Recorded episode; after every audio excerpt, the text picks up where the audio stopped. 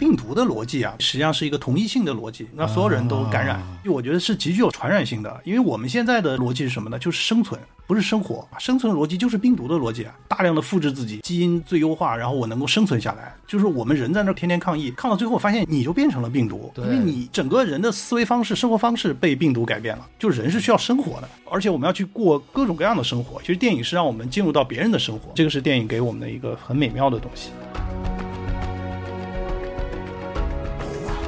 好，欢迎收听新的一集什么电台，我是孔老师，我是大老师。今天我们非常高兴啊，就是又来录节目了。然后今天其实要聊的一个片子呢，就是看标题都知道啊，大家期待已久啊，号称这个中国电影这个市场的救世之作。对。然后中国电影的市场的救世之作呢，是一部美国电影啊，这个也非常有意思。伴随着这个各地的这个防疫政策呢逐渐开放，终于不清零了，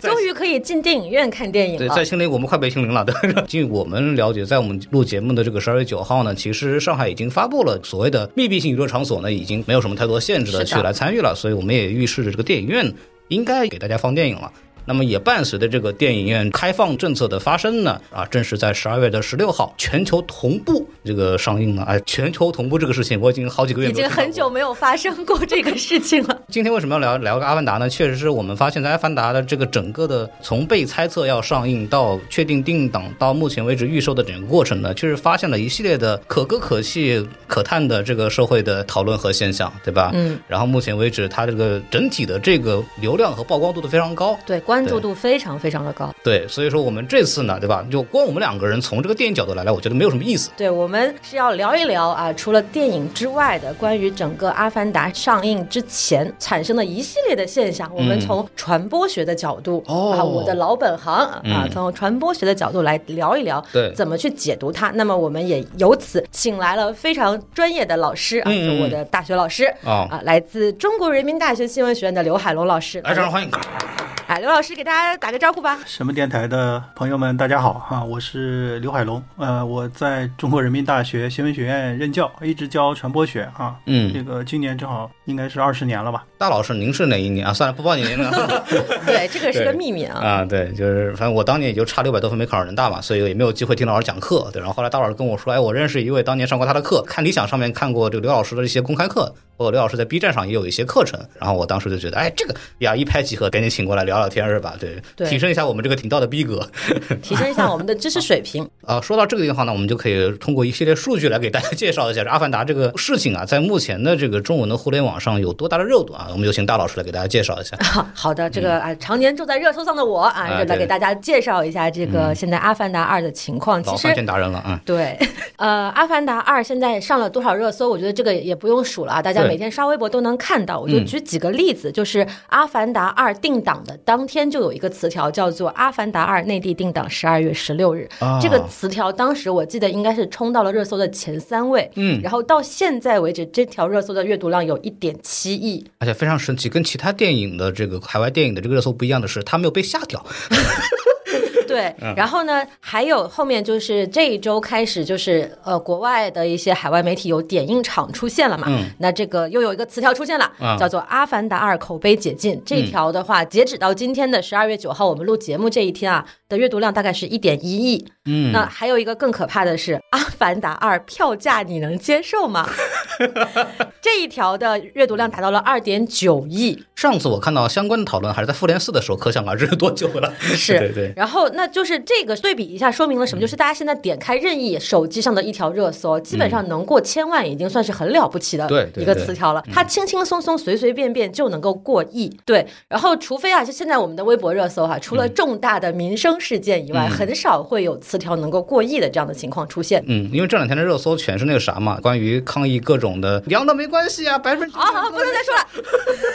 回收啊，我们我们回来聊这个阿凡达。对，就是除了重大民生的这个相关的社会性话题之外，很少有娱乐话题能够达到上亿的阅读量。就是你再顶流，嗯啊，你再是什么小生小花都没有用，都很难上亿的。对，这阿凡达轻轻松松过亿，其实也反过来证明了一件事情，对，就是阿凡达二的上映，其实它已经远远超过了一个娱乐新闻的一个重要性，它已经达到了一个社会事件的这样一个程度。我建议他们下次这个热搜说写什么卡梅隆摔了一跤，可能就是三个亿了，对吧？感觉我们国内要入乡随俗，对不对？对。然后我再来跟大家讲一下这个各大的平台现在的想看人数啊，嗯、基本上已经毫无疑问登顶各大平台年度最想看的电影了。哦，对，竟然突破了那个长津湖嘛，简直不可饶恕，简直是。嗯，嗯然后而且它这个数字是在实时变化的。淘票票今天下午大概是九十三万人想看，然后猫眼的话，嗯、我记得我六点多看的时候还是一百三十三万、哦，现在已经一百三十五万多了。天哪！豆瓣的话增长相对慢一点，但是它也有二十六点六万。我的天，这加起来大概有两百多万人吧？对，得堆起来吧，得啊。是的，然后更可怕是它的预售票房，嗯，它的预售票房在不到四十八小时之内就突破了六千万。哦，然后我们来对比一下啊，今天是十二月九号，现在实时啊，就是北京时间二十点四十一分、嗯，全国的票房是一千四百六十九万，也就是说它的四分之一左右的这样的一个水平。对，比较熟悉这个电影产业的知道，在近几个月里边，单日票房不过千万是一个很正常的现象了。对，对今天还是个周五，对，啊、对然后它也就大概到这个点儿，也差不多就是这个水平了。对，对然后我们之前的热搜上面有提到过嘛，《阿凡达二》的 IMAX 票价均价大概。是一百三十三块钱左右，嗯、这么便宜，我看都是三百多。哇，这不愧是上海好几套房的孔老师啊！这个对，就是那是他现在就是到目前为止，预售加点映加起来已经超过了八千万。那我们按照这个均价一百三十三 IMAX 电影票来算一下的话，嗯、也就是大概已经有六十几万人已经买了这个电影票，可能甚至超过了我们自己预想的这个票数。嗯、各方面来看，其实《阿凡达》都是期待度很高吧。然后也唤起了大家的这么一个观影热情，这个已经很长时间没有看到。是的，是的、嗯，而且我们其实注意到一个很有趣的现象，就是在十一月底《阿凡达二》定档的时候。嗯当时还有很多人啊，就是微博发出来之后，会有人在评论区，嗯，就是有人表示啊很激动，我好期待啊，但也有人会说，哎，不可能，怎么可能上映得了？要去刚发出来的时候，那个，嗯，哎呀，还有人看美国的电影吗？啊？他怎么可以对就是评论区各色人等都有啊很多人说啊顶多目前的这个市场和状态五亿打死了对吧没想到现在这个预售就已经八千万了所以估计没什么问题就是它跟可能跟什么流浪地球啊长津湖在预售成绩上是一个量级的所以说预估的情况可能是至少有三十亿票房是没有问题的对基本上现在各大票房分析的平台给出的一个比较保守的票房预计都在二十五亿以上对然后刚刚大老师其实说了一个非常有意思的现象罗列吧然后包括其实我们也看到这个在评论区呈现出了一种非常有意思的狂欢现象这个其实就让我想到了这个很像就是以前学过的一个理论啊、哦、就是这个狂欢化的理论就是、嗯、呃人们会用各种各样的夸张的情绪来表达自己的内心的这样一种想法、哦、就是不知道这个刘老师是不是可以从这种比较理论的角度或者是概念的角度来给我们介绍一下我们是不是可以把它看待成某种形式的狂欢狂欢的话我觉得可能是一种比较夸张的啊形象的说法我觉得代表着大家的一种期待吧，因为刚才呃听两位都谈了很多，其实因为这个电影本身，第一它有某种标志性啊，在整个这个近百年的这个电影史上，应该是一个代表性的哈、啊，就是从产业的角度对对对啊，那那个票房啊，包括关注度，这都是非常瞩目的。嗯、第二个呢，我觉得就是在一个疫情的一个大背景之下吧。那个大家其实都能感觉到，一个是我们这个公共活动啊，这个电影院这些都已经就是对我们封闭了。嗯第二个呢，就是在整个我觉得疫情期间，大家都能看到整个国际形势发生变化啊，中美的这种冲突啊，包括这个大众文化方面，其实都有一个非常强的民族主义的情绪啊。我个人觉得，就是这个电影本身它代表着一种全球化，因为因为这个电影的内容，你看到它是一个普世主义的。嗯，而且这个里面有很多的中国的元素，我前两天又看了一遍嘛，一开头就是讲的在北京动物园那个乌鸦拉虎的这个，哎，我一看我这原来都没注意到这个情节，当然包括取景什么都有在中国的这个漂浮的那个岛的哈，那个张家界，对，其实都是中国元素啊，所以这个里面其实你会看到它是一个代表着一个全球化的一个应该说文化产品的一个最顶峰。嗯，所以我觉得这个其实回过头来，其实让我们一个是很怀念疫情前的那样的一种很自由的生活，第二个呢，我觉得是大家在怀念疫情前的那样一种全球化的这种氛围。嗯，我不知道这种怀旧的东西是不是能够再点燃大家的这种热情哈。两位也谈到了今天下午的消息是吧？就刚刚开始可以这个电影院啊娱乐场所开放了。啊，当然，尽管开放，这就是整个大的环境依然是一个，我觉得开放之后，大家好像并没有出现我们所想象的那种欣喜狂欢，反而是恐惧啊，各种囤药，大家不敢出去啊，都在讨论周围的人养没养。所以我觉得这个电影呢，其实也是一个测试，就是它到底有多大的吸引力，能够让大家就是敢于冒着这个，至少它是一种心理的这种不确定和风险，去参与这样的一个全球的狂欢，嗯、因为同步上映，对，等等吧，这些背景我觉得加在一起，它可能构成了一个我们的中国的互联网的这种网民他怎么样重新又找到一种全球化的感觉。因为我们其实最近因为这个疫情其实造成了全球的这种各自为政啊，被区隔在不同的地方，因为中国的这个独特的这种抗疫的这种模式啊，所以我我觉得他说是狂欢，其实背后还是有很多的这种象征性。 嗯, 嗯是的是的对。但是就是话说回来，就是其实很多其他的产品，就比如说呃，我们会了解到有网络电影啊，一些网剧啊，其实也是有某种意义上的全球同步在上映，我们大家也是能够看得到的，但是好像并没有在这个层面上引起大家这么大程度、嗯、这么广泛的关注、嗯、反而还是院线电影，就是曾经一度被人们唱衰的说啊，电影院已死，就是电影已死、嗯、就是被人们唱衰的这种大荧幕的电影、嗯、还是引起了大家这种极大程度的关注。那么我们就会想到我们这个下一个想聊的话题啊，就今天我们也来复古一下这个什么电台聊了这么多年的电影啊、嗯、我们就回过头来从头思考一下、嗯、为什么电影能够让人们产生这么大的这种情绪的共鸣。我还以为你说回顾过去，我还以为你要聊什么拉洋片什么的那也不用回到那么过去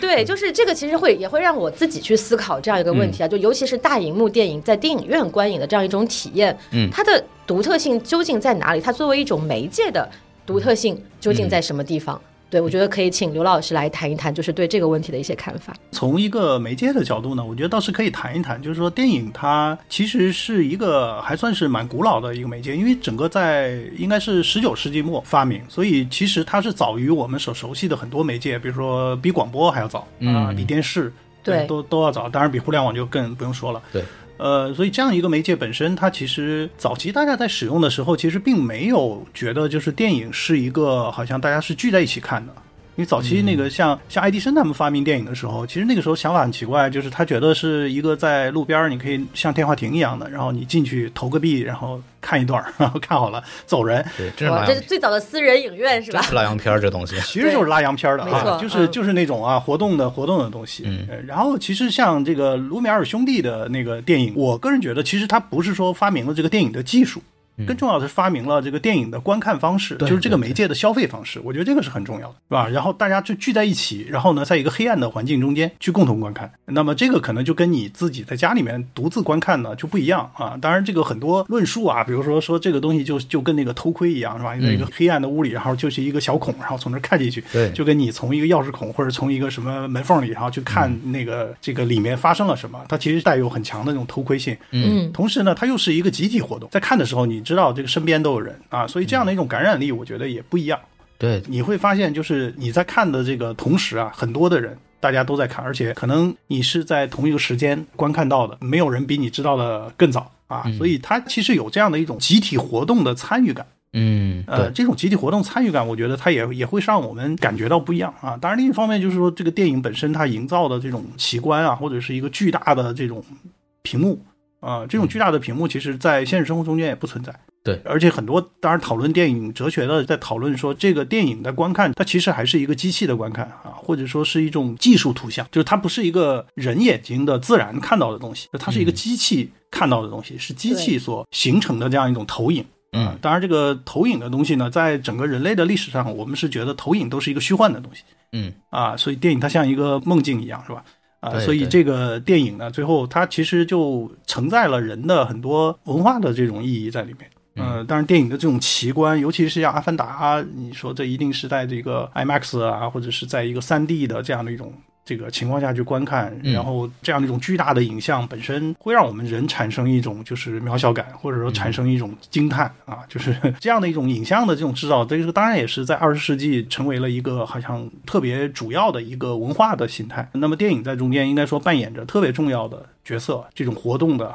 甚至于到最后有声音的、彩色的这种影像，嗯，那就使这个二十世纪大家就变成了一个图像的一个世纪。呃，观看图像本身，它替代了我们人类的一个触觉的那种这个神圣性，所有的东西都呈现为这样的一个奇观的那种东西啊，所以这个我觉得是整个，当然你说电影它的那个技术形态的话，其实真的是变化已经非常非常大。对，啊，包括我们今天在观看的时候，嗯，比如说很多人通过手机啊，或者是投影啊、互联网啊这样的一些技术，其实也在改变着这个电影和人的这种关系，或者说电影本身它的这种影像奇观和我们人之间的这种关系和文化的关系。对，嗯，是的，就其实刚才有聊到，就是现在电影啊，各种各样的图像媒介，我们都可以在不同的大屏幕、小屏幕上去看到它。嗯、但是，我们就还是回来说《阿凡达二》这个上映这件事情啊，就它依然还是人们肯定会买票，就预售达到八千万这样的一个票房，对对对对，人们还是愿意买票进电影院看这部电影。所以就是刚刚刘老师也谈到了，就是电影的这个奇观的特质嘛，所以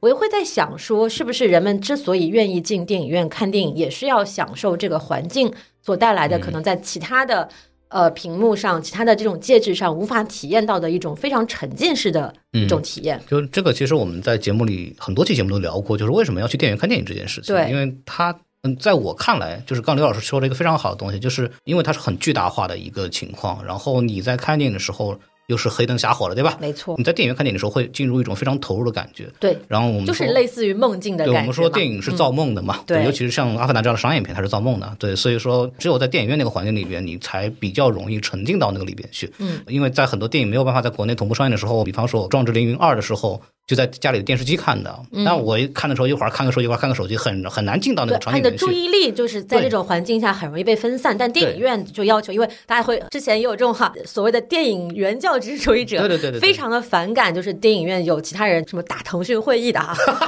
玩手机的，弄微微信的，对，就是很多人会就是拒绝这种行为，包括电影院也会在片头有一个小短片提醒你，就是不要在电影院打电话，对对对，什么玩手机、评射还有对，不能拍摄，然后。其实就都是为了能够保护在场的所有人拥有共同的这样一种沉浸式的体验。嗯、听你们谈到，我觉得更像是一个仪式，嗯、对对对，就是说你你买了票，你还得梳洗打扮嘛，是吧？你也不能穿得太邋遢。对对对，很很多人约会啊，对吧？对，看电影，嗯，对。然后这是个仪式嘛，啊，然后先先吃个饭吧，是吧？嗯、然后然后再去，就是说他他跟你在家里观看，就是你、嗯、你可能一边吃着饭啊，一边干着啥，然后这个同时观看。那那那个它是一个排他性的活动，就是在那里面确实就是。那个黑洞洞的环境，你你你也不好干其他的事情，而且呢，你你你甚至看手机都会影响。我看到有那个很多人很反感，是吧？你这一亮，然后整个破坏了大家的这种仪式的这种沉浸感。对，是的，是的。呃，另外就是说，刚才谈到那个《壮志凌云》，我也我也是在家里看的啊，投影看的。但是我我看的时候，我就觉得很遗憾，就这样的一个景象，如果在电影院看，那个是应该非常震撼。对，而且里边阿汤哥有一个实拍的从飞机弹射出去的那个画面。那个真的，你要在电影院看，那就炸掉了。这个，呃，对对对，那个我我能想象的出来，但是你在家里看就完全没有，然后你就开始就脑补，是吧？所以那种就是我们讲的奇观嘛，它一个是视觉的，我觉得还有那个听觉的，就是这种东西它，它你你在自己家里或者在这个日常环境中间，你你可能不会搞出那么大的声响，或者说你也很少能遇到那么震撼的那种声响。邻居该投诉了。就这，对，那个我觉得已经超越真实了，就是在现实环境中间，你就是我们人生其实很少能遇到就是那么大的轰鸣声和那么大的。那种震撼感，对，所以我觉得那个东西是一个，就是有的时候会会让人震颤，就是那个东西跟宗教一样的，就是过去大家看宗教，就是图像本身，过去在这个传统的时代里面，因为大家其实没什么机会看到图像，嗯、所以你看到那个教堂的壁画啊，什么那个做的非常漂亮，包括中国也是这样的，就它其实对人是一种震撼，因为你平时看不到那么巨大的彩色的那个图像，那么巨大的这种人，嗯、然后你一进去一看，完了整个就被震撼住了。声音也是一样的，嗯、就是你敲那个鼓啊，或者是用那种风琴，就是。是那种喇叭，就是挺挺大的那种声音，那那最后确实是会造成这种感觉。我觉得这些东西今天都被电影就是完全继承过来了，所以所以他人在这种这种面前，这种仪式面前嘛，或者说这种原始的人类的这种对于这个巨大的东西，对于巨大的声音的这种巨物崇拜啊，这种崇拜感，就是都、嗯、我觉得都会在那里面呈现出来。嗯，对对对。所以就刚才说到电影院观看，我觉得就是他这种仪式感也不一样了，就是整个观看的方式都不一样了。对，仪式感也越来越强。啊、传播学里面有也有专门研究这个。这个就是中国人最后怎么看电视，它变成了一种消费。嗯，就过去大家不是消费，就是就去接受教育的，就是看那个情节的，对啊，甚至还有样板戏电影。对，但现在就变成了一种消费文化的感觉会越来越弱啊，然后这种消费性越来越强，消费性和社交属性都在逐渐的增强。对对对、嗯、对，所以就大家希望在里面能看到点不一样的东西。嗯、我不能在家里也能看，我既然花了钱，对吧？对，为什么我我在这里面没有一个这个这个完全不同的这种享受？对对对，就刚刚刘老师谈到这一点特别重要，就是我花了钱，对，我就要看点不一样的。对，对，所以这个说回来，刚刚我们也讲到，就是电影嘛，声光电的艺术，对吧？嗯、它的这个画面特效，然后声音特效，包括整个环境的这个呈现，嗯、其实都会对电影的播放效果产生巨大的影响。还有审查也可以的，这个孔老师。是啊，您说这话是不是？呃，您您接着说。对，就是会对这个放映技术，会对电影的放映效果产生巨大的影响。嗯嗯。对，其实这个也就刚好就回到了我们今天聊的这个《阿凡达》的这个主题，因为我记得《阿凡达一》上映的时候，这个应该是现在公认的一个，就是怎么说呢，二十一世纪影史最重要的一件事情了。对对 对, 对，然后它当时也产生了非常非常大的这个轰动效应。嗯，对，然后我们既然要聊《阿凡达二》，嗯，那我们就要来聊聊《阿凡达一》，那看看对吧？就是我们在这里其实就稍微简单的回顾一下当时的一些情况。嗯，说说就就比如说啊，就是我们当时说我们说了嘛，这个是二十一世纪影史的第一商业片。嗯，首先它到现在为止还是影史票房第一，嗯，这件事情就很恐怖了。啊，这个事情特别有意思，因为一度是复联四嘛，嗯，当然后来不就是二零年吧，那个时候刚开放的时候又重映了这玩意儿，不是也是公平的，复联四当时也重映了，没错。但是啊，仍然就是《阿凡达》在里边就是既高一筹啊，还是又重新夺得了票房的这个头筹。基于这个东西呢，卡梅隆还专门的非常感谢中国电影观众。对，所以说世界电影也离不开中国市场，对不对？我们也需要世界电影，我们也是世界的一份子。嗯，没错。然后那我们就来聊聊当时零九年《阿凡达》上映的时候，嗯，就大家都在干嘛？嗯，就是也十几年前了，大家来回忆回忆一下。啊，我们我们先回忆了呃一百多年前的这个卢米埃尔兄弟，啊，我们现在回到啊，呃、十几年前来回忆一下自己。是对，就是要不我先说吧，就是《阿凡达一》上映的时候，嗯，我应该刚上大学，然后。然后我记得我应该是当时还很穷嘛，没有买不起票，对对，当时一张 IMAX 票应该要一百多块钱吧，八十几一百多，一百二到一百四吧，对，一百二左右，就是在华星影院嘛，嗯，就人大旁边的那个电影院。嗯，然后我就想说啊，这电影一百二太贵了，嗯，算了。然后刚好我有个朋友在北大百年讲堂，他们会放电影，嗯，说哎，我二十块钱搞到了两张票，你要不要来看一看？我说好啊，然后我就去北大的百年讲堂看了这部电影，然后，嗯，就不是黑北大，啊，这里没有任何的这个意思，都是，呃、人大也有八百人教室的电影，那个效果可能还不咋地啊。呃，对，然后就是反正就是它是一个二 D 的，嗯，甚至好像还是胶片放映的，它都不是数字电影。你真假？那时候有胶片版吗？我不知道，反正反正它至少是个二 D 的电影，啊，然后在 是, 是在那个礼堂的，是不是盗版的？哎，没听说，应该是应该是正版的，是在礼堂的幕布上放，然后还卖二十呢。对，然后那个椅子吧，也是那种礼堂的那种木头椅子啊，就非常的不舒服，嗯，看了两个多小时，快三个小时的电影。然后我看完出来，我就说这电影有什么好看的？嗯，为什么那么多人都是要花一百多块钱去看这个电影？我二十都觉得不好看啊！对啊，我当时就很不解这件事情，然后以至于我一直都没有再花更多的时间去看这部电影。就没有看第二遍，没有看过第二遍，然后也不屑于去看网上的一些言论。哦，大老师当时一个女文艺青年啦，我就要看点什么高尚的东西，一些文青的臭毛病啊。对， 对，然后后来直到也是刚刚孔老师提到重映之后，嗯，我才去重新看了这个 三 D IMAX 的版本，嗯，是，然后那个时候才觉得说哇，是真的厉害这个电影。嗯，对，因为我看网上有 B 站有很多 U P 主嘛，说当年很多学电影的朋友进电影院看完这部电影是痛哭流涕出来的，觉得哇，这是我这辈子看过的最好的电影。在当时就缺乏这种放映条件的情况下，我作为一个观众，我个体是感受不到的。嗯，当时詹姆斯卡梅隆还是卡车司机的时候，当时他去看《星球大战》，嗯，看完之后他就瞬间不干了，我就要去拍电影，就那种对一样的感觉。对，我相信其实可能很多现在在从业的电影人，嗯，当时也是会被《阿凡达》这部电影震撼到，然后才会选择了这条路嘛。嗯，对对对，哎，可惜选了一条什么路啊，这都是。来，那孔老师作为一个电影频道的编辑，嗯，您来聊一聊这个当时你看这部电影的什么感受？我那时候也比较小嘛，对吧？啊，大老师那时候上大学，我那时候可能还念高中呢啊。哇，你看看这差距好大呀！当时对电影是完全没有概念的。我当时看第一遍的时候，看的还是 三 D， 就已经很恐怖了。那个时候的这个 IMAX 的影厅啊，其实非常少，没错。然后在上海唯一一块应该是和平影都，嗯。当时要看《阿凡达》呢，您得买黄牛票。现在也有，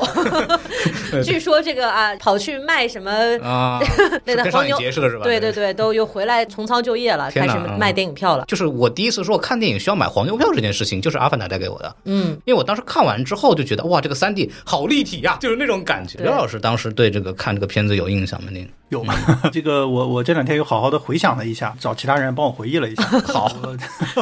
这个看这个电影当然。我我虚长二位几岁啊，所以看这个电影的时候呢，就是我觉得这个电影其实跟每个人的生命经历是有关系的。嗯，比如说我我们这代人可能是正好九十年代那个中国就是引进大片儿，是吧？泰坦尼克号那些，哎，泰坦尼克号这些东西呢，其实它是伴随着我们这个啊，所以到阿凡达那个阶段呢，我觉得已经大家对于就是所谓国外的大片已经是比较那个见怪不怪了。嗯，呃，但是《阿凡达》我觉得它拉动了一个很重要的一个事情，就是、嗯、呃，一个是 IMAX， 一个是 三 D。就是我当时是因为当时就在传嘛，就是说电影很好，然后你你必须要在啊这个 IMAX 三 D 上再去观看。嗯、那么当然 IMAX 三 D 其实我原来零几年的时候就已经接触过了，所以相对来讲我觉得震撼没有那么大。我去的是那个就是在七九八那边那个，我知道、那个哦、电影博物馆。现在那个 IMAX G T 那个厅就在那个地方啊、嗯，哎对对对，那个可能当时华星是一个。然后就是电影博物馆可能是好像少有的几个 IMAX 能放这个、嗯、这个电影的。然后我比较有印象的是就是 三 D 这个东西，就做一个整个影片来说其实已经很久没看过了，因为原来看 三 D 吧、嗯、都是 IMAX 的效果，就是一个纪录片可能大概十几二十分钟那种，就是看个新奇什么科技馆里头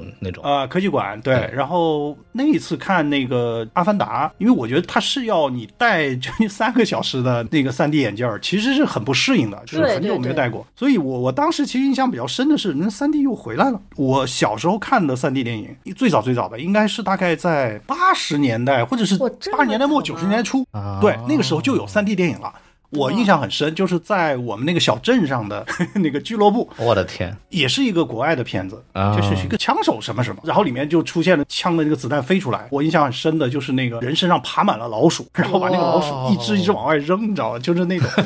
啊、呃，我觉得那个是我小学可能初中的时候第一次接触 三 D 电影啊，觉得哇好神奇。但是就从那个中间停了二十多年，就没有再看过 三 D 电影就没了。是，然后突然一下这《阿凡达》这等于又看 三 D 电影了。当然后面的故事就是说。是个电影，就是好像 三 D 就代表了这个大片高规格，然后有有技术。这我记得原来有些电影不是 三 D 还要到中国来再转成 三 D， 硬转成 三 D， 硬转 三 D， 好像有一次什么那变形金刚之类的，这个反正就是后面的故事。所以它其实我觉得带动了去看那个 三 D 电影。嗯，就是现在变成了一个很重要的，就是大片的一个、嗯、好像一个配置，因为有了 三 D， 好像你就能多卖钱了，还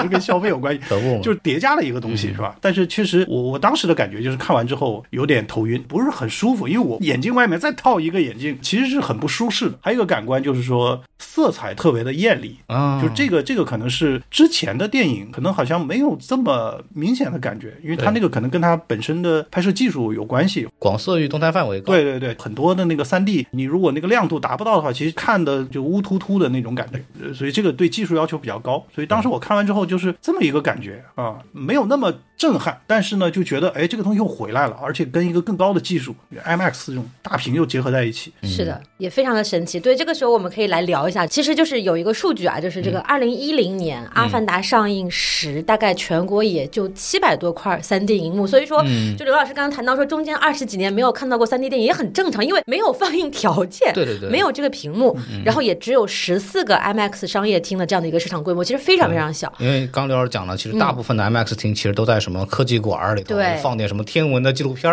对对 对, 对, 对, 对，但是就是《阿凡达》上映之后正式变成了一个普遍性的、嗯、大家可以去消费的这样一个东 西,、嗯、东西 对, 对，就现在的话全国的 三 D 电影的大概是翻了就是一百倍，有七万多块、嗯、然后 IMAX 屏幕是有八百多块，然后杜比七十七块，中国巨幕三百八十三块，就是这个技术和规模是铺的非常非常开的了已经。再往下聊就聊到我们第二部的这个阿凡达即将上映了，它其实是采用了一个、嗯、大家现在还是会说啊 三 D 四 K、嗯、什么一百二十帧 IMAX、嗯、但是其实现在就是在中国上映一期，包括卡梅隆自己在接受采访的时候、嗯、他都会推荐大家观看一种格式叫做 CINITY、嗯、啊嗨对，就可能很多人不太熟悉这个词、嗯、但是其实我们之前已经看过 CINITY 的电影了，就是李安一九年的那部《双子杀手》，没错，其实就是一个 CINITY 的电影。那在更早的时候一六、嗯、年的时候，就是可能大家接触到的第一部 三 D 四 K 一百二十帧的电影就是比利林恩的《中场战士》、嗯、也是李安的电影。对，就感觉好像安叔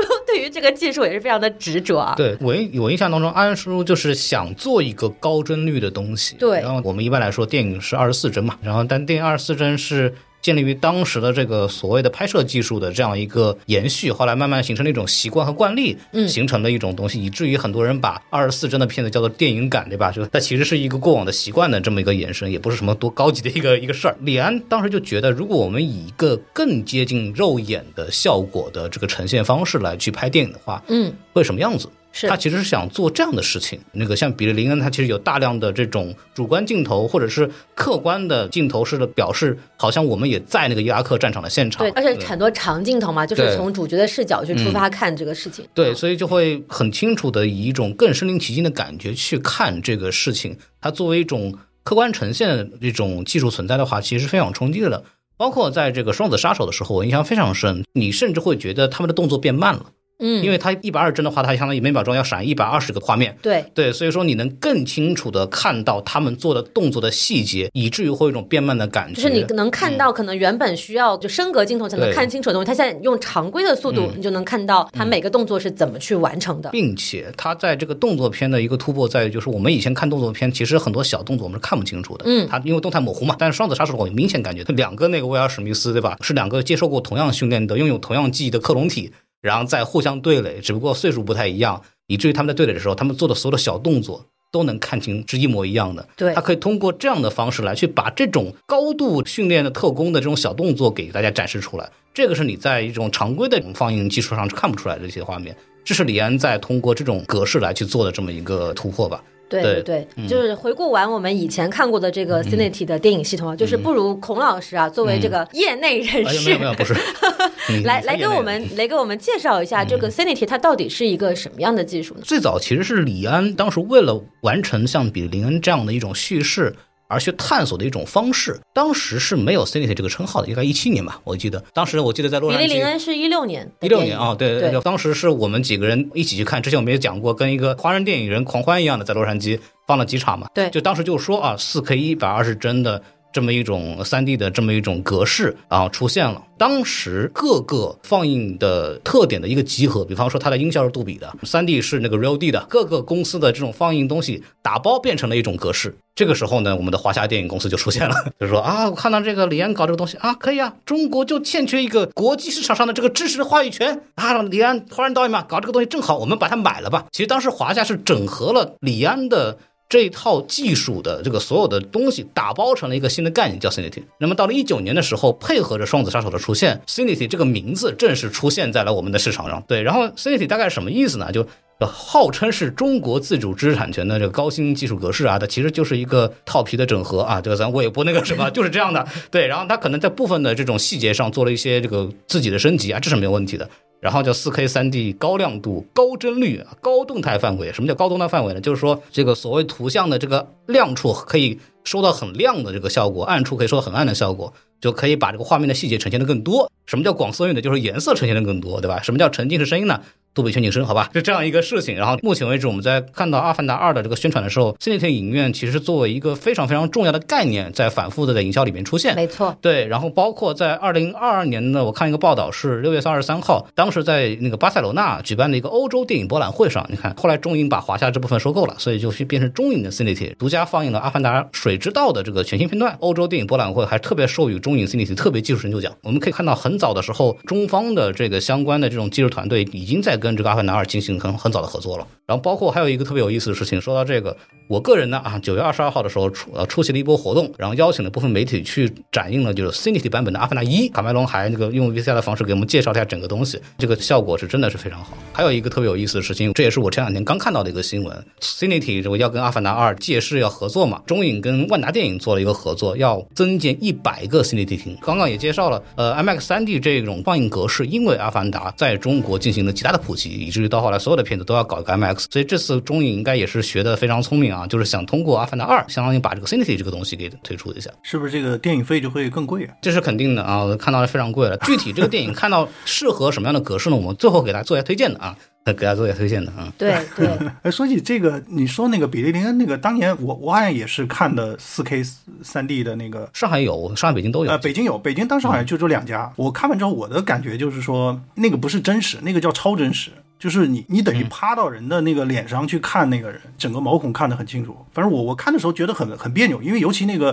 比利林恩那个那个片子它有很多的那个特写，很多的那个大头、嗯、呃反正我当时看的是很压抑。我觉得像和阿凡达比的话其实没有那么大的震颤。嗯，双子杀手的时候呃有一波讨论嘛，说这个李安能不能把这个技术规格推起来，因为你你要把市场推起来以后你才能继续有资格或者有钱来去拍这样的电影嘛，因为李安是很想拍这样的电影的。对，因为甚至有人就是批判他，就是说他是为了这个技术才拍了这个电影去写了这个本子。当然这个背后其实有一些中资背景造成的一些尴尬，因为其实是有点硬拍的感觉。片子这个片子本身是一个反正都看过，是一个很一般的片子啊。对，但就李安直在那个片子上去做了很多的技术呈现，达到了一些好的效果。但实际上据我了解呢，这个片子背后呢，因为有一些中资的背景吧，为了可能推这个制式也好，或者然后当时相当于给他指派了一个剧本，一个老剧本，然后来去拍这个东西、嗯，有点像拍了个样片的那种感觉，对对对，就为了这个技术规格拍了一个样片，大家看看做出来的效果是什么样的。然后我为什么要提这个事儿呢？当时就会讨论说，那么李安能不能把这个规制给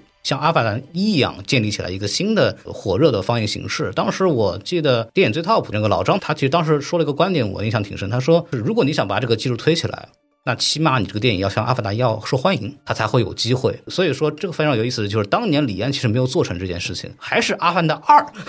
又过来要把这个新的放映技术给要推给影院。但但我觉得就是也不能说李安完全没有做出来，就是时隔三年嘛，就是这个技术它已经重新打包整合、嗯、然后又赋予它一个新的名字，然后也再匹配了更好的内容、嗯、所以我觉得如果没有前面的几部电影做铺垫，可能大家还是会对这个技术不是那么的熟悉。就是说回来，就是为什么詹姆斯卡梅隆那么受受产业的欢迎呢，是因为证明了这么多年只有他可以，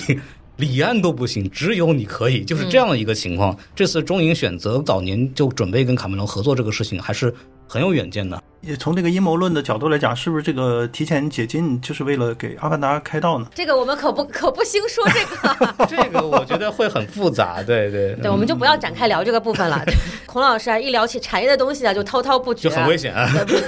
不是，就滔滔不绝就扯远了。就其实我们还没有说完呢、哎、前面的技术、哎、你给说一说、啊、对，除了这个放映技术啊，就是阿凡达一带来的很大的一个变化、嗯、还有一个是拍摄技术的变化、嗯、因为你要能放映的出来，首先你得在前期拍摄的过程当中就要用这样的技术规格去拍它、嗯、包括在 IMAX 三 D 的时候，其实阿凡达一当时相当于卡梅隆是发明了一套东西呈现这样的格式，然后才去把这种放映技术给推出来。他甚至不是，他是等了好长的时间才把这套系统研制出来、啊嗯、就是其实我们现在大家很熟悉，不光是、嗯呃、电影游戏里面经常用的这个所谓的动作捕捉 Motion capture、嗯、这种技术其实也是阿凡达最早实现并且让它大家广为人知的。其实阿凡达这个动作捕捉这个事情其实早就有，但是阿凡达做了一个非常牛的事情是什么呢？是他把面部捕捉和动作捕捉同时整合到了一套系统里面去。阿凡达这种所谓脸跟这个人脸那么贴合，就是要通过把两个技术重新整合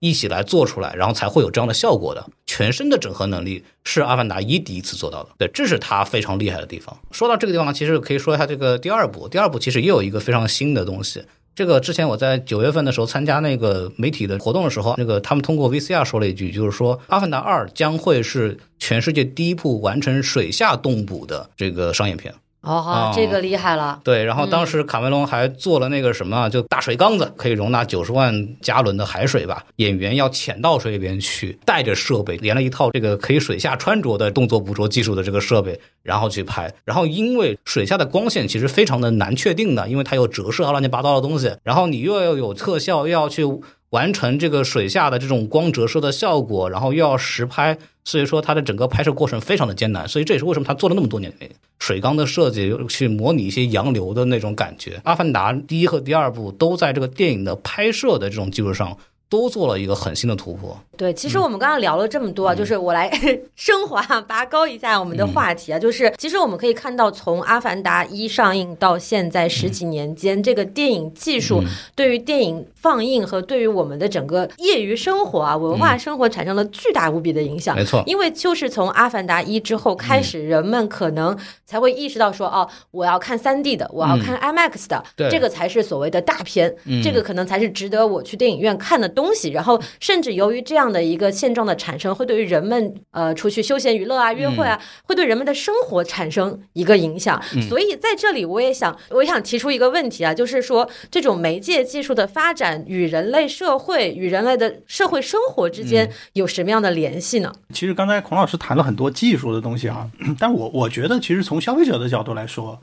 呃，其实他也不会太在意这些特别复杂的，他可能意识不到这些东西、嗯、对对，因为这些东西其实技术这个东西呢，它是一个底层的东西，基础设施的东西，嗯，就它其实要看的最后是一个综合的，就是那既要有技术，同时还要有内容啊，还还要有感动，或者是跟我们的这个社会在某某一种程度上来形成一种就是共鸣或者是互动。嗯、你比如说像最简单《大话西游》对、嗯、吧？你当年出来，你跟那那个整个文化它没有很好的一个共振，然后你的当时票房就很糟糕。当然过了多少年之后可以封神、嗯、是吧？呃，其实其实这样例子很多。那么其实我我觉得可能像《阿凡达》这样的电影的话。当然今天我们给了他很高的期待，我个人倒觉得其实有点担心，就是说这个二他还能拍成什么样，或者说他的内容是不是真的足以能够让大家觉得能够配得上这样的一个技术。对对对，其实就跟李安的那个电影一样，因为我觉得就是目前的电影业吧，嗯，你, 你整个那个感觉就是好像内容都在下降，好像大家在内容上的这种投入基本上，或者说在内容上的这种革新好像变得越来越保守。对，然后大家其实卡梅隆的一的那个电影说实话那个内容其实嗯也不是特别饱满、嗯、其实是一个很老套的故事对吧，与狼共舞 对, 对吧，没错没错，与狼共舞的这个这个外星潘多拉新版，它它可能会是这样一个东西，但是我其实也很难想象就是说二能拍成什么样，或者说还有什么地方能让我们特别惊艳。因为一这个里面其实还有一些在当年看来其实还是蛮新的一些观念，比如说这个叫什么身体的这种延伸对吧、嗯、最后你呃这个挑战这种所谓的原生的这种身体，然后进入到一个新的这种身体，就是这一套理念在当年我觉得还是蛮酷的。嗯啊，因为在在之前就像就像那个 Matrix 啊，那个骇客帝国啊，对，这么搞过，但是其他的好像还不是特别多。但是你说今天你来谈这个所谓的什么这个后人类主义，什么赛博朋克，什么这这些东西啊，其实大家好像已经就是有点就是疲了，就是太多了。现在元宇宙和 VTuber 都那么多了。啊，是啊，太多了。那那各种各样的就是讨论这个身体，呃，包括元宇宙，说在在那样一个虚拟世界里面人，人、嗯、人会怎么样？然后这个原生的身体和人的这个这个新的这种身体之间会怎么样？好像就是说这种卖点，我觉得就是给大家的冲击力会越来越小。嗯、因为我这次看嘛，我就带着我两个小孩看，呃、他们看就是一就是他从半截看的，啊、我我前看了一半截，然后我说你要不要回头去看一下？我给你讲一下背景，他们说不用，然后从半截开始看，迅速 get 到所有的点，嗯、我都挺惊讶的。那小学低年。年级同学，所以我就觉得对小孩来讲，就是他们好像觉得这这种东西对他们来说已经是一个家常便饭了。对对对，就他们电子游戏的这一代吧，就玩玩网络的一代，好像对这个东西已经没什么新奇感了。嗯，然后那还有什么呢？水水世界是吧？但是你知道水世界当年那个拍《与狼共舞》的那个凯文·科斯塔纳拍第二部《水世界》，当年投了大字的，对吧？嗯，但是那个是到现在这个环球影城好像还有个保留节目，就是这个水世界的那个娱乐项目、嗯、啊，对，就还在那儿继续挣钱的。嗯。因为当时我记得九十年代末吧，当时那个片子号称是投资最高的，好像是达到了上亿的美元，就之前好像没有上亿美元投资的，然后惨败、嗯、这个到水上呢它还可以有哪些展开。嗯，对，我觉得这个一方面是担忧啦，另一方面可能也是一种期待吧，就是看他卡梅隆这种、啊、商业片大师奇才，他能够在一个可能看起来现在概念已经不是很新的一个设定的情况下，在新的环境里面玩出什么样新的花火来。对，因为我现在看了一下总体的这个评价，主要是媒体嘛，就是他们惊叹于这个电影对水下的这种呈现。对，这个可能是目前为止夸的主要的点，还是一个技术上的位置。包括比方说我看《阿凡达》的时候，我现在去重新看它，还是惊叹于它对这个技术的运用。目前为止这个电影的整体故事的呈现的状态，其实我们目前是看不到的。嗯，对，然后这也不是所谓的资深的影评人或者媒体人会去关心的事情了，这个我觉得确实是可以值得去到时候看看反馈的这么一个事情。对对、嗯、其实这个也就联系到我们一个很有意思的现象、啊嗯、就是当时《阿凡达》一上映的时候，我们刚聊了这么久啊，全部都是在聊它的技术、嗯、在聊这个 三 D 有多么震撼，聊这个 IMAX 有多么的新、嗯、但是好像大家不管是一还是二，好像都对他的这个故事叙述放在了是第二集，甚至是可能没有什么太大兴趣的这样的一个程度。嗯、但是其实卡梅隆在第一部电影里面、嗯、他其实是有想表达的内容在的， 对, 对吧？但是大家会去忽略掉，或者是说把它放在技术后面去讨论、嗯、那么这里其实也是有一个蛮有意思的现象啊，就是人们对于阿凡达技术的讨论远远高于内容的表达。那电影其实它本身最一开始、嗯、包括我们说的那个最早那一批看电影的那个人啊，什么法国新浪潮对吧？大家那个时候是很注重所谓的文艺片的内容的表达，人文精神的表达的。这个也是一波一波的、嗯、对，因为先有好莱坞做的那个大制片厂的那些陈思那样的东西，后来因为实在受不了了、啊、对，各大他们实在受不了，说我要搞一个新的，然后就开始搞这个。 对, 对, 对，然后就是不管怎么说，就是原来的电影大家可能还是会把当成一个文本性质的，然后去阅读它的内容、嗯、可视化的小说这样的方式去观看。对对对，但是阿凡达可能就已经不太是注重内容的一个商业片了。所以其实就会想到一个问题，就是说这种技术的发展和推进会不会对电影这种载体也好，媒介也好，它的内容表达产生某种程度上的影响，嗯、那么这个对会会会折损它的这个内容表达的效率。嗯、那其实也想问问刘老师，觉得就是说这种媒介技术的发展与媒介内容的呈现关系，它会不会有这样的一种此消彼长的关系，还是说它有更其他的更好的这种共存的方式呢？呃，从我觉得从短期上来讲，肯定是会就是会有一个此消彼长，因为你、嗯、你既然这么大的投资，然后背后其实有很多的商业期待。那那其实就是我们知道这个商业越多是吧，然后这个钱越多，可能这个内容就会越保守，因为就有无数的人给你提意见，对，有很多的那个就是刚才说的孔老师讲的审查，当然这种审查不一定是说那个政治的审查，其实还有很多商业的审查，就是你你这儿不行那不行是吧，然后你这个地方可能要加个东西，那个地方可能是不是对现实这个批判的太多，或者那个地方你是不是让大家看不懂啊？对，每十五秒要加一个刺激点。哎呀哈啊，对，就是它它会加上这样的一些东西之后，我我觉得是是会极大的影响这个影片它的那个内容，包括你不能够刺激到任何的这种群体，就是我们讲政治正确嘛。嗯，呃，而且你你还要有普适性啊、呃，最后就是要保证大家都能看得懂啊、呃，不要太难，因为你你一旦加一点那个思想性的内容，就很可能就会把很多人就挡在外面，没错啊，所以就他他会加上很多很多的考虑，这种考虑之下呢，最后就是说这个越是商业片，那大家发现就内容呢可能还越沉浮。嗯、那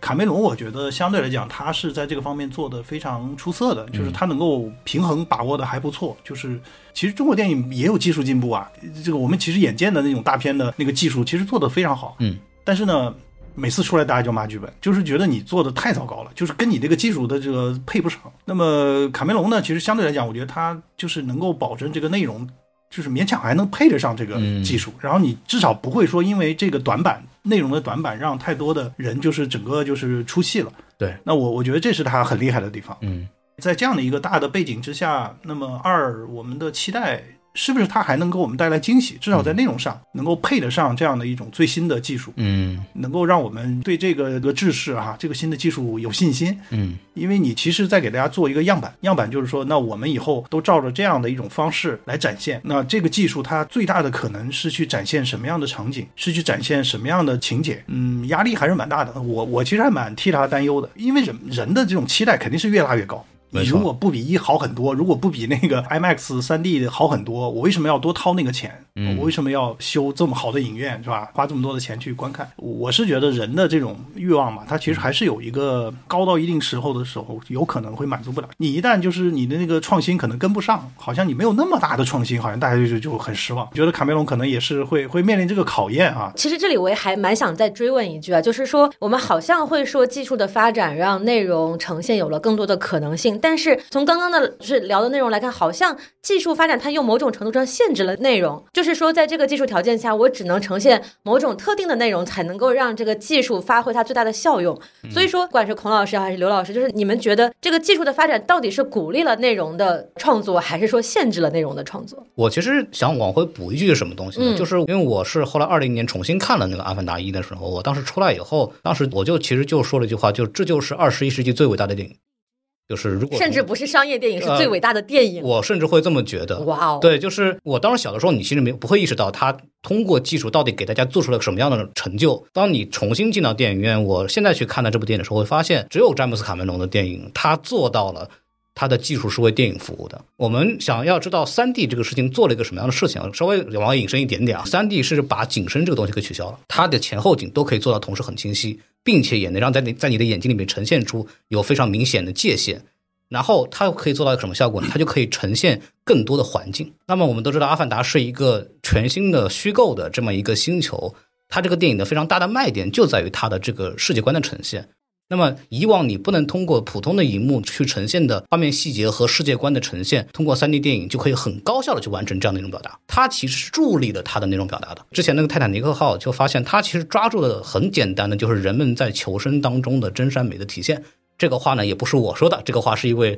著名的政治人物曾经说过的这句话。卡梅隆是很擅长在他的电影当中去抓取人类最基本的情感。呃，阿凡达一也是一样，就是人对自由的向往，以弱胜强的这样的信念，这种基础的情感，这是卡梅隆很擅长在他的故事里呈现。这也是为什么他能够以非常高的成本去获取非常高的票房的原因，就是他抓住了人最柔软最重要的东西，然后他把这些故事用非常流畅的高效的方式给表达出来，这是他很擅长的地方。那么我们说的 三 D IMAX 也好，这些技术是帮助他更流畅更高效的表达这些情感，所以说他的电影我觉得他就可以成功，这是我认为他为什么能够去取得就是所谓内容和这个技术的平衡的一个非常重要的原因。所以孔老师认为在卡梅隆的电影当中，这个技术是助力了拓展的内容的表现方式的，只有卡梅隆可以做到这一点，我认为。嗯嗯嗯，对。但是就是像我我作为一个我是普通观众来讲、嗯、你说他的这个 三 D 的背景环境细节有多么的细节、嗯、然后有多么的清晰、嗯、但是我其实在作为普通观众来第一次观看的时候、嗯、其实注意不到这么多的细节。嗯，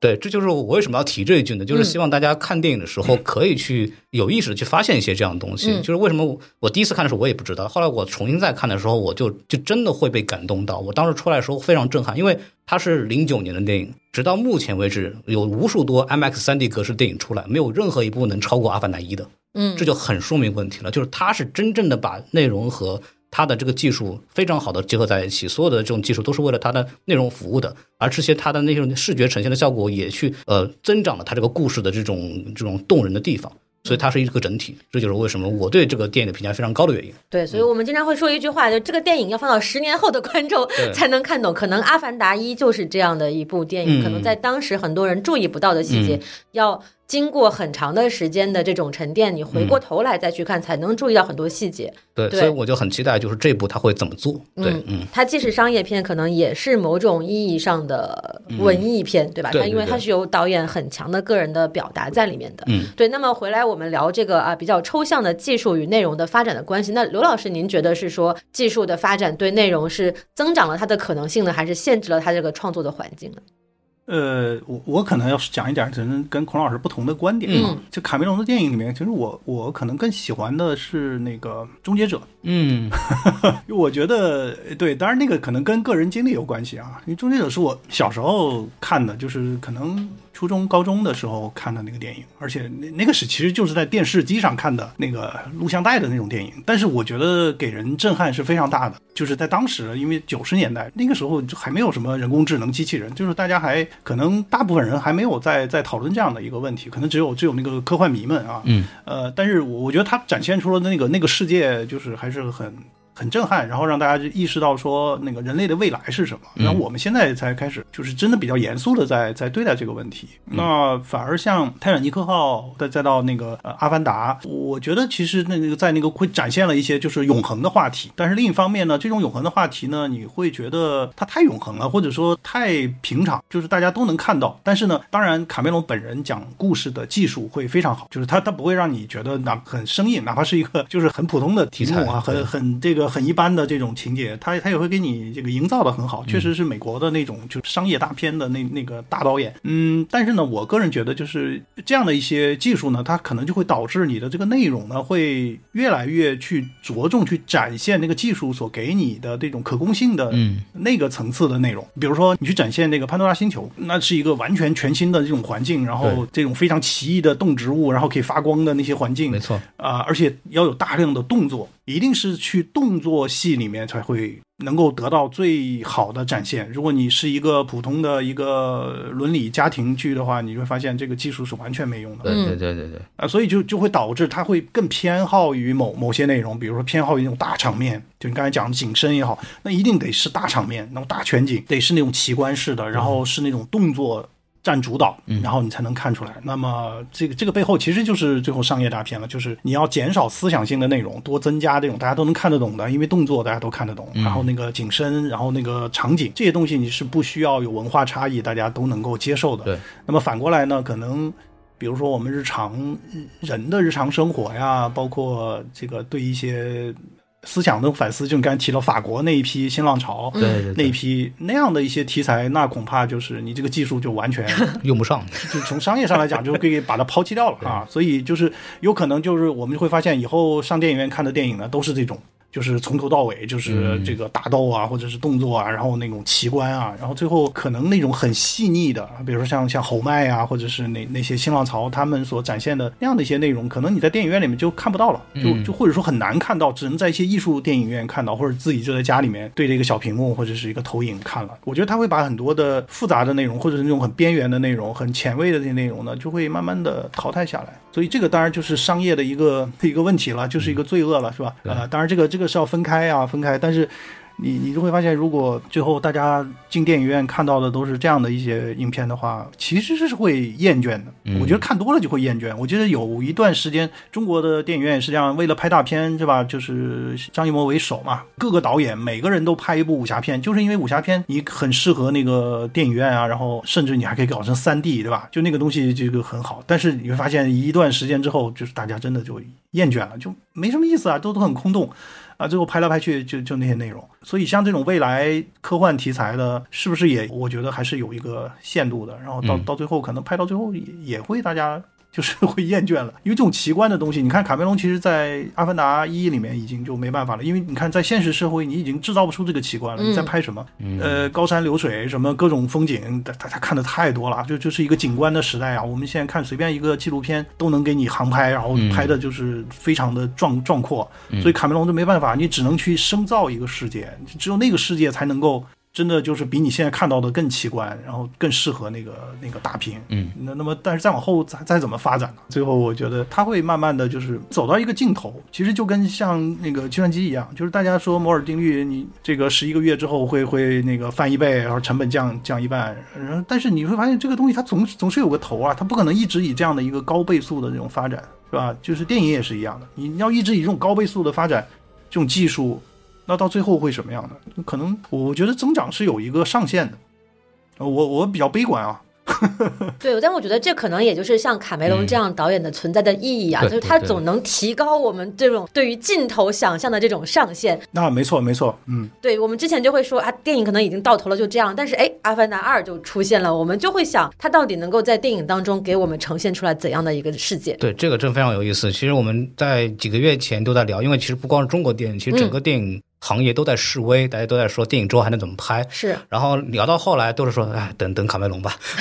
可能也只有他能想出来一些新东西了，对吧？卡神啊，救世主，对，救世主、嗯、就是我们刚刚就是回顾了很多阿凡达一的内容啊，包括也聊了一些这个啊比较概念性的东西，那我们就回来聊聊正题 啊, 啊，终于聊 到, 到正题了，对，终于到正题了、哎、就是说我们在开头讲了嘛、嗯、阿凡达二的上映在中国的互联网也好、嗯、现实世界当中也好，引起了真的是很大的轰动，对、嗯、那么其实也就说明了它的上映很重要，对，它作为一个事件，它作为一个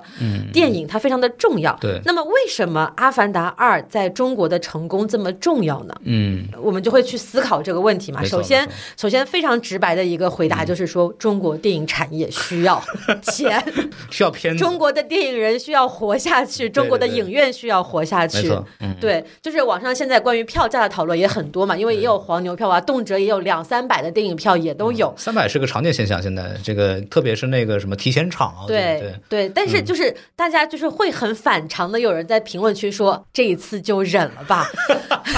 为了以后我们能够在电影院看更多的电影。我当时记得复联四的时候啊，专门出节目骂过一次，因为当时还整个很繁荣嘛，然后结果就有那个三百块钱的那个黄金座，你知道吗？那时候专门卖的，我当时觉得太过分了，就是然后这一次确实我也觉得就是哎，再不弄可能真的就要死完了电影院对，因为我其实也相关延伸行业从业者，电影院没有对我工作是有很大影响的，导致我这几个月其实没有相关的活可以干。呃，我也看了一下大概之前的一个情况，首先就是我们的电影院基本上没什么收入，每天的票房我们刚才讲了大概一千多万撑死、啊、就是我就说一个事情、嗯、我的体验就是在上海刚刚放开疫情那段时间嘛、嗯、就咱们不是聊过一个电影叫做还是觉得你最好吗？对对对对对。然后当时我就是受了孔老师的疯狂推荐啊，嗯、去电影院看了这部电影，然后我当时是找遍了全上海，可能就只有几家影院还在放映、嗯、然后当我走进那个电影院的时候，不是我的那个影厅、嗯、而是整个电影院嗯，就只有我一个人，哇，对，非常的夸张这个情况、嗯、然后这个现象其实也我们为什么说它的电影院的拯救很重要，因为确实有很多的电影院都开始关门，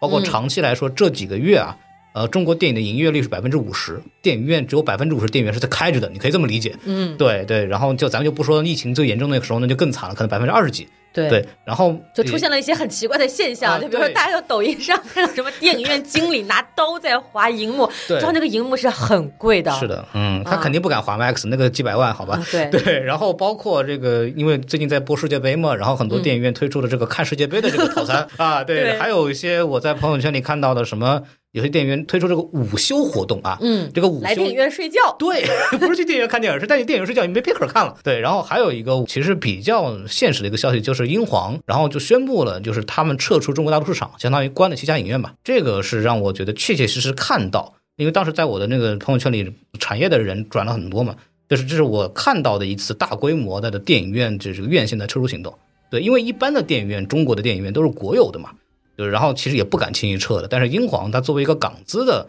这种相应的这个院线的话，它撤出了，其实也反映出来就是商业院线对中国电影整体的目前为止这个呈现方式的这某种意义上的不看好。对，那么所以也可以看出来这个《阿凡达》这个电影对电影院的这个刺激作用是非常明显，就是刚刚确实是啊，就是中国电影电影人真的非常需要，就是我们所谓的救世之作嘛、嗯、也是这么来的，就是我们需要有这样的一个大的鲶鱼，然后来盘活整个市场、嗯、让观众能够也敢于，就像刚刚刘老师一开始讲的，就是它可能是一个测试，看人们是不是真的在这样的一个不是非常确定的环境下愿意去走出家门，走到一个这样的公共场合，把它就是变成一个聚集性的活动，对对对，一个聚会去观看这样一部电影。现在一听到聚集性我都很害怕对，我们再说一个聚会好吧、嗯、对，就是去聚在一起去看这样的一个东西，可能也是一个、嗯、呃大家都在期待的一件事情。同时对对对，卡梅隆这次也为中国市场做了很多特殊的物料，包括他接受了很多的采访然后也特别在这个各个场合啊、嗯、都是疯狂的推荐 CINITY 这个技术。嗯，对，其实也也从某种程度上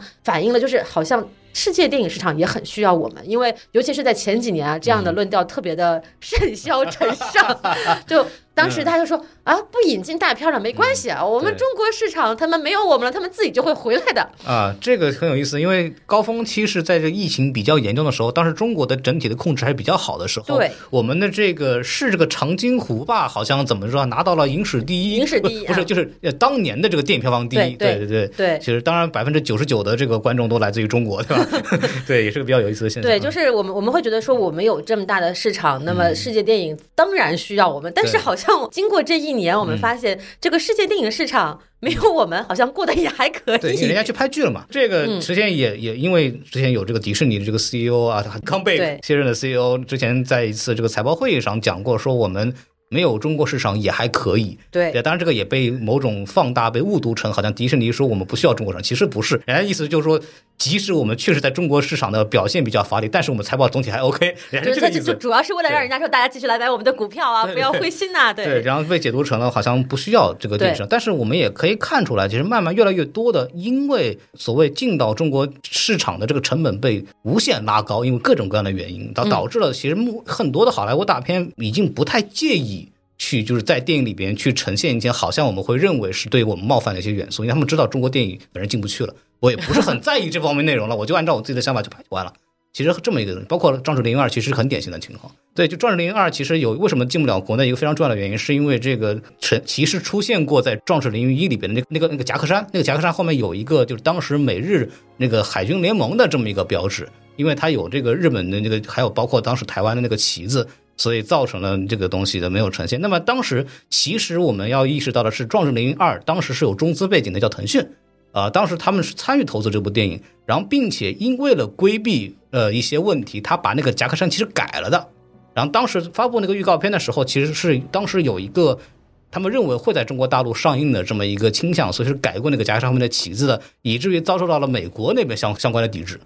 对，然后后来也是因为目前的情况不让进来了之后，他们又把那个夹克衫改回来了这个就是一个非常典型的，就是我既然你的市场我进不去了，那我也不是很所谓的要很注意你的一些市场规则的这么一个情况。所以我们也可以从这个事件里面可以侧面的看出来，好莱坞就觉得既然我进不去了，那我也不管你了，其实已经开始有这样的倾向了，即使是像《壮志凌云二》这么高成本这么需要全球市场的电影。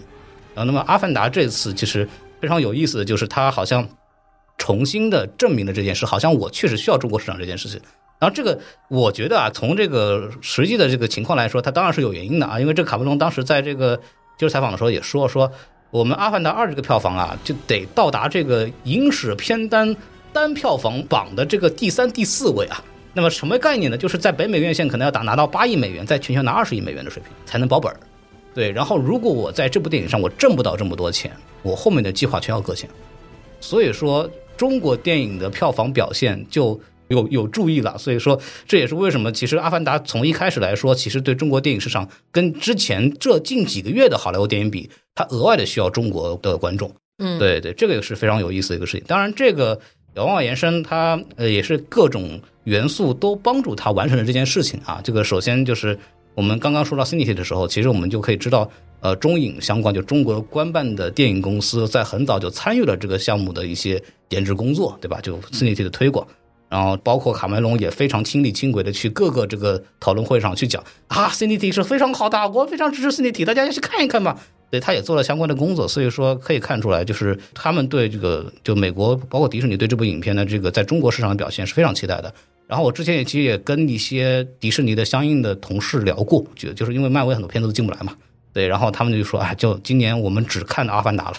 对，只看《阿凡达》了，所以就真的是非常期待这个电影。所以说，其实就是两两边双方的市场都互相有需求嘛，对、嗯，对。但是不管市场有什么需求，市场当中最重要的那个扮演者的角色还是人，嗯、对对对。所以说说到底，嗯，是中国观众需要《阿凡达》这部电影嗯观看，就像刚才我们在最早的时候，就是刘老师也有提到过，就是我们需要一种回归，就是回到这种前疫情时代的这种全球化的想象嗯当中去，好像我们能够跟这个世界同步的这样的一种精神需求。它可能也是我们一来是测试，二来可能也是如果它成功的话，就是我们真正回归到我们原来的生活这样的一个标志。对，之前呃，贾樟柯吧，我记得，呃，聊过，就是有一次在座谈会，这个之前在这个业内也传了很多这个相应的这个讨论，就是他说，好像这几年我再也没有机会去跟国际上的人做交流了，然后再也没有机会去谈论到电影艺术本身了。嗯，对，他当时最后就说嘛，就是其实我特别恳切的希望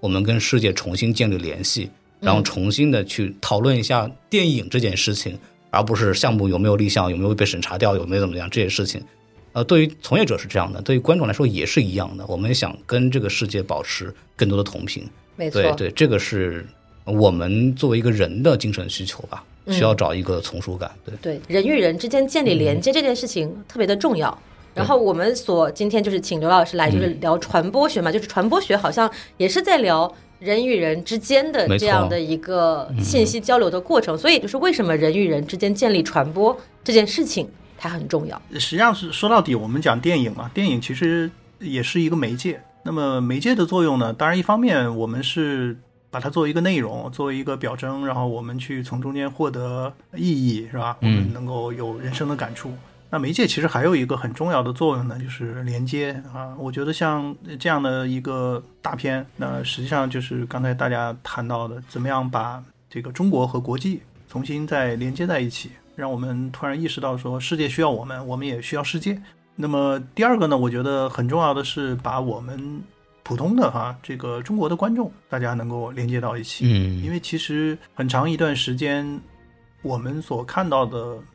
当然很多是所谓的主流电影或者说中国的电影，但是这样的一些中国电影呢，其实在内容上还是我觉得还是有一些它的盲点，就是我们其实更需要一个普适性的东西。其实你看到那个好莱坞大片呢、嗯、其实就是爱啊，自由啊，啊人的选择啊啊等等这样一些普世性的这种价值。那么这种普世性价值呢，我觉得它可以把人和人之间连接在一起，而且看电影本身我觉得也是一个把人和人之间连接在一起的一个很重要的一个媒介，就是我们把电影当作是一个日常生活的一个部分啊，然后我们去和自己的朋友和自己的这个家人啊一块儿去走进电影院。这个我觉得也是非常重要，因为电影院的那个距离是很近的，然后人家这个做的是很密的。那我们很长时时间都是保持一个所谓的社交距离，对对对，甚至于那个相互隔绝。我觉得在这种情况下，我们可能会慢慢的丧失掉这种和人交流的这种是这种冲动。就像刚才你们说的，一说到聚集活动，好像大家就变成了一个自己的一个审查的一个敏感词，好像都不愿意提这个事儿，对吧？我们会对于这样的一种人和人间的交流会产生一种陌生感，好像大家都是在隔着那个媒介，隔着一个电脑，然后这样的去交流。但是我们我们是需要这种就就是除了看以外，我们是需要触觉的，然后触觉的它是要能够真实的摸到、感受到，是吧？就是那种所谓的烟火气。嗯，呃，所以我觉得这个阿凡达呢，应该说，呃，当然我们不能对它这个寄过高希望，嗯、但是我觉得它它可能是一个是一种象征，因为当然中国观众，我觉得现在其实对国外的电影已经有一点点，就是把它作为一个很普通的一个电影来看了，并不是说这个东西是进口的，或者是这个是国产的，其实还是在于这个电影的质量好不好，嗯，能不能够和中国人他的当下的一些这个心理产生共振啊，然后能够让他有一些新的思考、新的话题出现，呃。而这些新的思考和新的话题呢，我觉得本身也是一个把人和人之间连接在一起的一个很重要的一个介质，嗯，就是我们其实是需要一些共同话题的，因为大家现在这些话题说实话，嗯，每天就是抗议啊，然后都是负能量啊，就是网上这个各种冲突啊，对对对，就像刚才你彭老师谈到贾樟柯说的，就是我我们什么时候谈谈艺术啊，嗯，什么时候谈谈巴赞啊，对吧？嗯，对。那我们其实也需要，就是我们不要再去就是眼前这点苟且的事情，对吧？我们也可以升华到一些哲学啊，或者是爱啊，或者是人的选择啊、自由啊，这样一些话题。我觉得电影它其实给人带来这样的一个就是梦想嘛，嗯，你刚才讲的电影是一个梦嘛，造梦的，对，这是个造梦嘛，所以它它会让我们能够有一些梦想。我们不再是就是变得就这点身边的事儿，然后就每天吃饭，然后怎么隔离小心。其实大家有一个说法，这个病毒的逻辑啊，实际上是一个同一性的逻辑，就是它要改变你，就是让所有的人都变得跟我一样，让所有人都感染，啊，这是病毒本身的逻辑。而病毒本身这个逻辑，我觉得是极具有传染性的，因为我们现在的这个逻辑是什么呢？就是生存，不是生活。生存就是活下来，那你想想生存的逻辑是什么？生存的逻辑就是病毒的逻辑啊，病毒就是生存啊，它没有生命，它就是需要我大量的复制自己，然后基因最优化，然后我能够生存下来。就是我们人在那抗议呢，天天抗议，抗到最后发现你就变成了病毒，因为你整个人的思维方式、生活方式被病毒改变了。就是人是需要生活的，呃，所以生活呢，我觉得就是说，你你你可能要谈一点诗和远方，或者是呢，我们要冒着点这个生命危险去电影院去看这个电影，对，冒着点一些风险去做一些。冒险的事情，没错没错，对，我们要生活，不是生存，对，是吧？我觉得这个这个其实是就是回到这个媒介或者回到电影对人的这种这个精神上的一个最大的一个就是满足，嗯，其实是我们要生活，而且我们要去过各种各样的生活，因为其实电影是让我们进入到别人的生活，能够过几百种或者上千上万种生活，所以我觉得这个是电影给我们的一个很美妙的东西。嗯，我跟大老师包括其他的朋友这一个月吧，最多谈的就是说说，哎，先活着吧。对，但是我觉得就是电影上映这件事情让我们在活着之外有了期待嘛，就是刚刚刘老师说的，它成为了我们的生活中可能更值得去探索的一个远方，嗯，就是对，我觉得这个是很重要的一个意义。刚刚我们老聊为什么这个电影那么的重要，其实它也是某种意义上象征着我们的某种的精神世界的回归，或者是大家都好像又可以一起讨论一个跟抗议无关的话题吧。这个很重要，这很重要，是的，是的，对，对。然后我觉得就是还是再往抽象一点讲的话，嗯，其实就是好像我们常常会说啊，这个互联网也好啊，技术发展也好，嗯，好像让我们跟远方的人距离更近了，嗯，好像我们可以跟呃大洋彼岸的朋友就是随时随地的交流了，嗯，但是我们真的需要这种面对面的线下的就是触觉的，嗯，视觉我能看到你的这样的一种交流方式，嗯，这个其实也是我觉得大家现在最需要的，就包括大家会在网上评论说啊，我要去哪里，我要看到谁，我要去到什么地方，我要站在这个东西的面前去仰望它，我才能够感受到它给我带来的震撼。虽然说很多东西你可以通过互联网，你可以通过小屏幕遥远的看到，你可以看到世界各地不同的风景，就好像你在电影院看到不同的画面一样，但是始终是你要跟真正的真实的世界产生连接，你才会有那种灵魂的共鸣感。对，这是非常重要。包括我还再延伸一点，我们说到阿凡达肯定就要提到所谓中美关系的东西，其实呃一样的。其实我可以给大家说一个事情非常有意思，因为这个泰坦尼克号当时在进到中国的时候是九八年，然后当时也是可能是大家印象最深的一部好莱坞大片进到中国的这么一个现象。然后同时在那一年呢还做了一个叫呃中华五千年文明艺术展，然后这个展呢是在纽约，就一九九八年某种意义上成为了就是中美之间一个非常有意思的文化交流的这么一个契机，契机非常有趣。包括这个展览是在六月份结束的，之后克林顿访华，嗯，然后呃当时而且克林顿当时率领了一千二百个人的庞大代表团对中国进行那个国事访问，并且啊这个也是对江泽民同志在一九九七年去访美国那一次回访。其实九七九八年这个时候正好是一个中美重新开启蜜月期的这么一个非常重要的契机。对，然后没过几年我们就加入 W T O 了。对，然后这个非常有趣的是什么呢？一九九七年的时候，卡梅隆相当于是他这艘船开启了中美的蜜月期，我可以这么去理解。然后十年后，其实《阿凡达一》开启了中国电影的市场的繁荣，嗯，这个是完全没有问题的，这是它的助力是非常大的。然后这部二零二二年《阿凡达二》，它好像某种意义上又成为了中美关系的一种新的起点。嗯，因为我们也知道，这个好像非常巧合的，这部电影的呃放映又正好跟我们整个防疫的这个政策的调整有非常大的关系。再加上我们可以判断，鲍勃·艾格以前也是中美相关贸易的相关的这种联盟的这个副主席，对这个一系列的这些东西我们，对，包括近期这个各大央媒啊，嗯、纷纷的在鼓励大家走出去啊，我们把外贸做起来。而且你要知道，《阿凡达》定档这件事情，人民日报是参与宣传的，嗯，所以说背后其实我非常乐于的去看到的是，中美好像因为这部电影。又有一点点在往里各自再走近了一步，可能不能说是因为这部电影吧、嗯、我觉得这部电影可能是互相在进行关系进展的探索的一个结果，一 个, 一个钥匙或者是一个开启的这么一个信号，我可以这么理解。所以说某种意义上来讲，这部电影它从这种角度来说它也变得非常的重要啊，这也是非常有趣的这么一个事情。对，这可能也是我们的一些美好的、嗯、愿望吧，可能不一定不一定有这么大的这个因素在，但是呃，卡梅隆的电影在中国市场恰好形成了某种程度上的巧合也好、嗯、对应也好，它是有这样的点在的、啊、变得非常的有象征意义。对，所以它在这个事件的这个回望上、嗯、它就变得非常的有趣。而且《阿凡达二》其实也讲的是两个部落之间的融合哟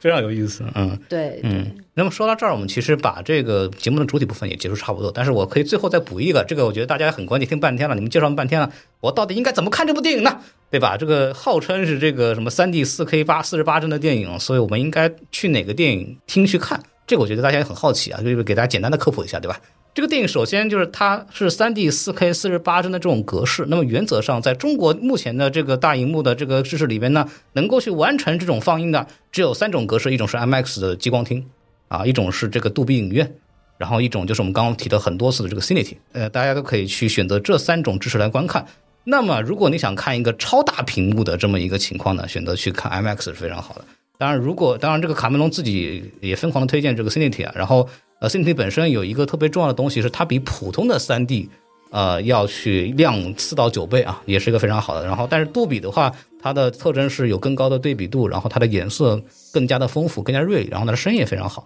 对，然后 IMAX 的话也可以选择一下十二声道的，因为它是有两个制式的，十二声道的它这个声音效果也会比这个 五点一 声道的要会好很多。所以说大家可以就挑着他们去看，问题都不大。对，有条件的可以不同知识多看一遍啊，大概是这么一个意思。那么除了这三个之外的这个其他版本呢，它不能发挥出这个电影的最高知识，所以说我是不推荐大家去选择其他的知识，大概就这个样子，给大家最后补充一下。那么说到这儿的话，我们这个节目也就可以到此结束了。然后呃，一般来说我们会聊前瞻，会聊很多关于电影本身内容的一些东西，但我们这次其实也呃也是因为有刘海浪老师的这个加入，我们其实聊了很多跟这个话题延伸的一些传播学相相关的现象，能给大家一些不一样的启发吧。非常感谢大家的收听。然后在我们那个节目结束之前呢啊，也给大家介绍一下我们这个微信公众号啊，大家如果有对于这个电影有什么想聊的，可以加我们的微信公众号 S M F M 二零一六 啊，大家搜的这个之后呢，可以点击我们这个小机器人啊，就可以加入我们的这个群聊，可以大家一起聊聊这部电影。然后呢，刘海浪老师啊，在各大平台，比如说看理想、B 站等等，都开有相应的这个全传播学的课程，大家如果听完这期节目对这个传播学相关的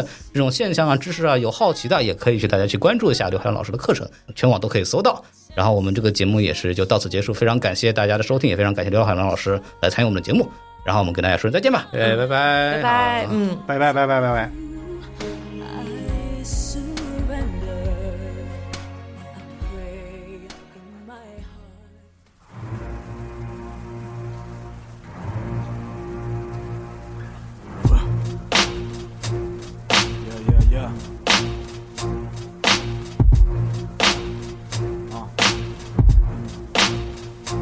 Microphone check, cough from the Eyes what the light shine。 面对整个世界，我要你明白我的真心，所以我把节奏和时间混合随身听，苦思冥想，先帮我支配神经。我用了日夜锻造，那条弹道通天塔是办法得办到。可有人在出卖，所以只能拐弯抹角。但传达给你信息，迎接真实的破晓。别看不起我们弱小的力量，已经接通古代，开启巴别塔的气场。虽然我们又一次来自不同的地方，但只要我们有坚定的意念和锁链一样的臂膀，就能让他定的万物时间中再次转动。它需要的能源是我们经文的传送，让我们离开放纵和被误解的传统，仅先恢复独立、信任和宽容。Stop the mother Bible time. We want to make the mother Bible time. Stop the mother Bible time.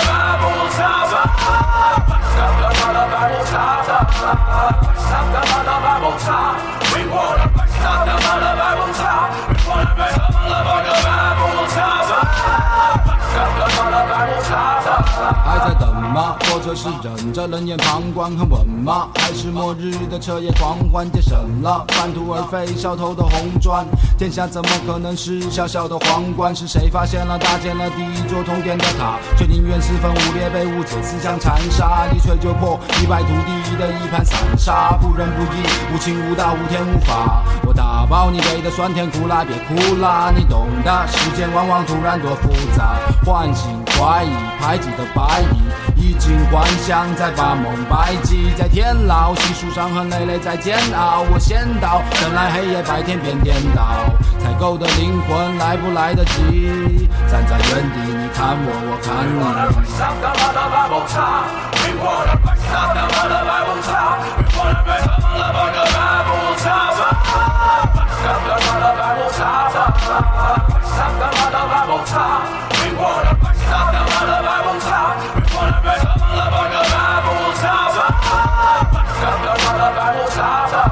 And bring the principles of peace, unity, love, and having fun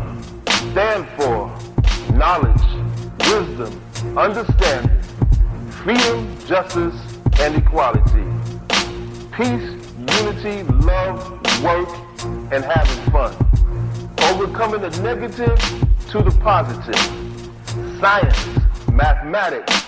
facts.We wanna rise up the mother Bible time. We wanna rise up the mother Bible time. We wanna rise up the mother Bible time. Rise up the mother Bible time. Rise up the mother Bible time. We wanna rise up the mother Bible time. We wanna rise up the mother Bible time. Rise up the mother Bible time. Rise up the mother Bible time.